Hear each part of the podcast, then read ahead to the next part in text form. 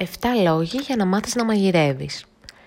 Μήπως ήρθε η ώρα να μάθεις επιτέλους να μαγειρεύεις; Σαν τα γεμιστά της μαμάς τίποτα. Ήσαν τα σκοτιγανισμένα και φτεδάκια που κάνουν ολόκληρη τη γειτονιά να μου σχοβολάει. Για τα κέικ της πάλι δεν θα μιλήσω καν. Κλείνω τα μάτια μου και μου έρχεται η γεύση του στο στόμα, καθώς μπουκωνόμουν τα κυριακάτικα πρωινά, καθισμένη μπροστά από την τηλεόραση βρέποντας παιδικά. Το φαγητό είναι γεύση, μυρωδιά, απόλαυση και αναμνήσεις. Σε κάθε περίσταση, καλή ή κακή της ζωής μας, τρώμε. Το λέει άλλωστε και το ρητό. Never eat alone. Γιατί πρέπει λοιπόν να μάθεις να μαγειρεύεις; Είναι ένα μεγάλο βήμα προς την πραγματική ενηλικίωση. Αυτό που επιτέλους ξεφεύγεις από τη φάση τόστ, μακαρόνια και ομελέτα και αρχίζεις να δοκιμάζεις και άλλα υλικά. Συνταγές λίγο πιο δύσκολες, αλλά ταυτόχρονα πιο νόστιμες. Όταν ξέρεις πλέον να μαγειρεύεις, νιώθεις ότι μπορείς να φροντίσεις τα αλήθεια τον εαυτό σου. Με το φαγητό χτίζεις σχέσεις. Άνθρωπος που δεν αγαπάει το φαγητό είναι άνθρωπος που δεν ξέρει να χαίρεται τη ζωή.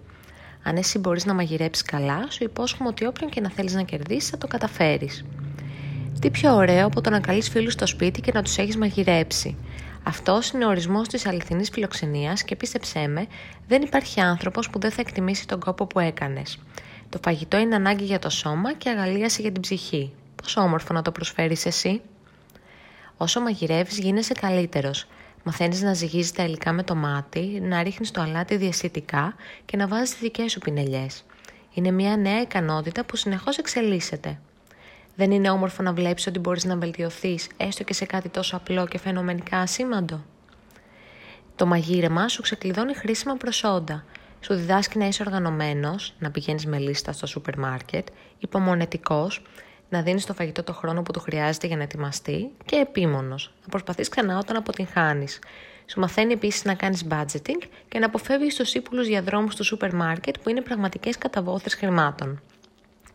Ένα από τα πιο ωραία συναισθήματα είναι όταν μαγειρεύεις κάτι για πρώτη φορά.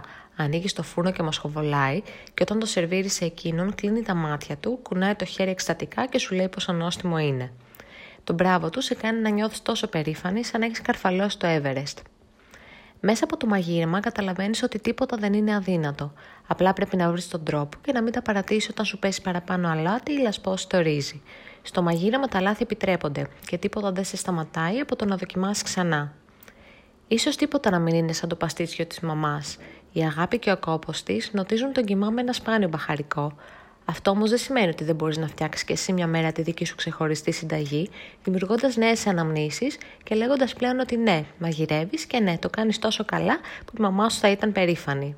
Λοιπόν, τι θα φάμε; Αν σου άρεσε αυτό το κείμενο, μπε στο littlehopeflags.com και άφησέ μου το σχόλιο σου.